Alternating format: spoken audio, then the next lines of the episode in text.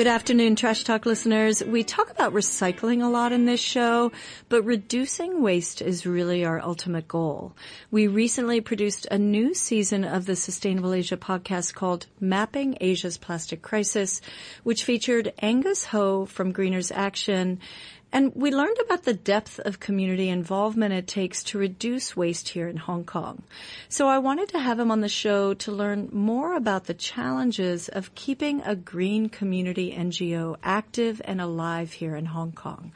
Welcome to the show, Angus. Thank you so much for coming in. Thank you very much. Because I know how you're busy you are uh, with Greeners Action, but could you just talk about how Greeners Action was founded yeah. and its original history? It was um, in uh, 1993 when we were a, a group of young students and we joined a green camp, summer camp and then after that, we think it is very meaningful and then we would like to join together and then stick together and keep contribute to the environment.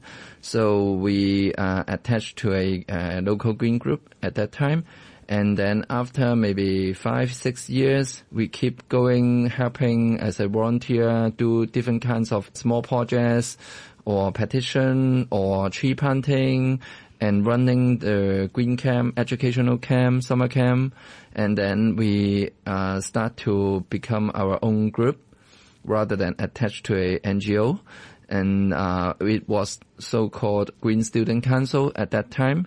And then uh, we start to, for sure, we are student and volunteers at that time. And then even uh, we go to some uh, social campaign uh, the first campaign on the street is uh, no more plastic bag for paper for and newspaper. That was, that was like 2009, right? Uh, no, it's about 1998.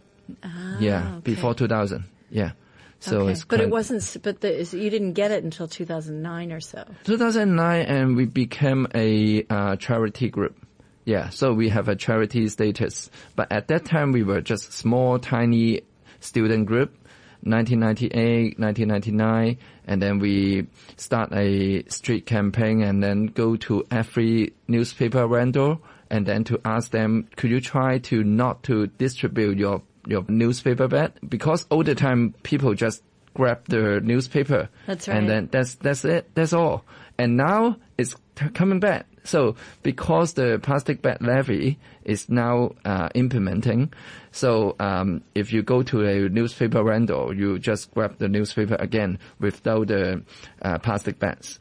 And then um, I think it's about 2006, and then which is, is one of our turning point.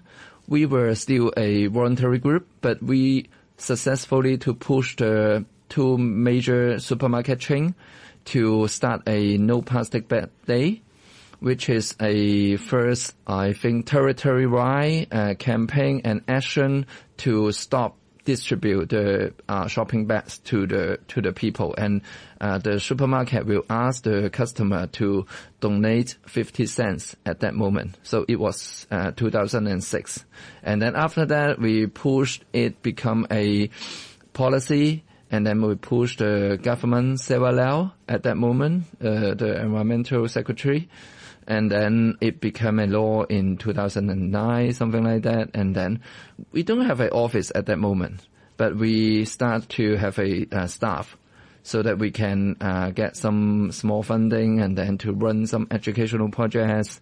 And I think then we keep a little bit work more hard and harder and then we have a, a little bit more staff and then we have our first office and I think it's about 2008 something like that. Oh, and Yeah. do, do you think that people listen to you more or less because you were, a young uh, student group? And I, I think so at that moment because I think at, at that stage is I think about 2000 year 2000 it's not so many um, people like us it's a student group and then so so active in the on the street and then to promote the environmental protection Yeah. and we we also um, have another campaign which is running for about nine years which is uh, to promote the environmental practice for the student lunchbox, so that the primary school when they have uh, lunchtime,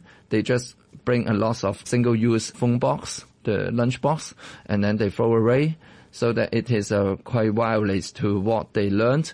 They learned in, in the lessons, they learned try to reduce yeah. reduce waste, but at the at the lunchtime they just get a single use plastic.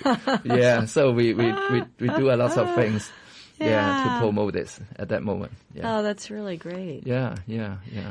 It's exciting. It was a little bit more exciting back then. Like it's it kind of interesting. You felt like you were really listened to, right? Do you feel as listened to now? And now that you're a kind of a more established NGO, um, do you feel as listened to? And is it tough to? How do you keep yourself going? I think nowadays is is uh, more because I think we have more network. We have uh, know a lot of people and company and governments, so they know what we have. They have a track record. They know what we are doing. They they know what we have done, so that when we have some advice or some comments, they will listen to us a little bit more. Yeah, a little bit more. You're not just the kids, Yeah, yeah. right? So to answer your question, I think nowadays is a little bit better, and uh, our voice is a little bit easier to spread out. Yeah, than the older time when we were students. Yes. Yeah, interesting. And how do you keep it going? I mean, it's tough when you're constantly fundraising, right? And uh, do do you think of an idea project first and then go fundraise for it, or do you? I think um, at this moment, because we have um, maybe 16, 17 uh, staff, so that we, we need to have more projects. But I want to talking about we have established about 27 years, but in the first 15 years, something like that, we were everything is voluntary. So we don't have office, we don't have any equipment, not even a laptop. So everything is our, our own, ourselves. So we contribute ourselves. So I want to emphasize is, uh, we don't actually to need a lot of money, resources to, to run a project, to campaign. As long as we have some people, have some ideas, and I still think we can do do something. So money is something, of course, but money is not everything to push the environmental protection. I uh, even nowadays I can still think so many young people and the small NGOs they are doing their own own job without I, I couldn't see they are a proper NGO. I, I guess they are mostly volunteer. So uh, what I say is, um, I don't think only you have a lot of resources, capital, then you can do a good job. Even you don't have a, a lot of money or capitals, you can still do something very insight. Yeah, Right, with good that- insight. Yeah. That is great to know. And when you do a shout out for volunteers, you still have a good response, huh? Yeah, yeah, yeah, yeah. But we don't rely on a lot of uh, volunteers nowadays because in older time, I think 20 years ago, not so many activities outside. But nowadays, uh, without the COVID, I think so many people will go traveling. They have lots of entertainments. They have a lot of activities they can join. So they have more choice than before. So uh, nowadays we don't rely a lot on volunteers, but we still have some volunteers, of course. Yes. All right. So, so then for some of your projects, like Hmm. the reducing, I know you've got a couple new initiatives to Yeah. reduce plastic waste. Yeah. Then how do you manage them or tell us about those projects maybe? Yeah. Recently, uh, we keep pushing about the customer go to the restaurant, they bring their own cutlery and uh, boxes, containers, so they don't need to take away boxes and then dump, throw it away after they finish the meal. So nowadays we have another campaign is so-called No Plastic Economic Circle uh, food, food donation. So, uh, because we try to encourage people to go to those restaurants, uh, bring their own containers and cutlery, and so no no more single-use plastics. But instead of uh, giving them uh, a money incentive because the the fundings uh, do not allow us to give a, a direct uh, money incentive. So we we use food donation so that if you are good enough, you are you are you are bring your own containers so that we will in returns we will give your good heart to donate some food to the elderly so that we are not incentive to yourself, but you are doing something good for the charity, for the society, because we will, on the other hand, after you do, do the good job, we will make some uh, food, um, like the canned food or something else, and then we will distribute to our society. Because we have two projects in Sha Tin and Sham Shui Po, and then we have a uh, collecting the surplus food and then to distribute to the elderly and the needy, so that we will implement this part of job to, to our food donation program. Yeah. And then, so are you uh, doing that through restaurants that sign up with the organization, or is it me downloading an app or? No, we are just uh, go to a small restaurant so that we talk to the boss and then tell them there's an initiative if you encourage your customer to bring your own container so that you will have a stamp card, something like that. So after they have a stamp, maybe 10 stamp, so that we will help uh, representing the customer to donate certain amount of food to the elderly so that they are doing a good charity job as well as saving our environment. Oh, yeah. that's right. And can we do it now during COVID? Are they, are they accepting our? Yeah, um, I think so. But uh, um, unfortunately, I, I, I have to say the fact is n- still not so so many people is doing this kind of job because people still think convenience.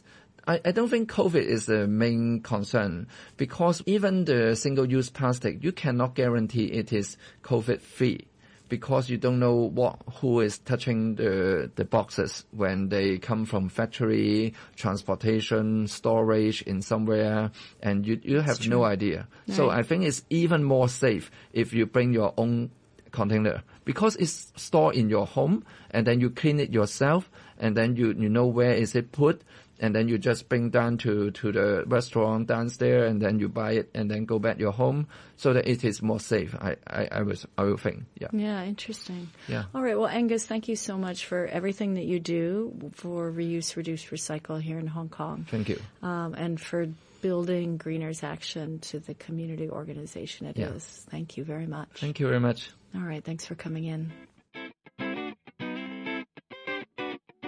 You can find all the Trash Talk episodes on iTunes and the RTHK on the Go app. Thanks to our partners, Plastic Free Seas.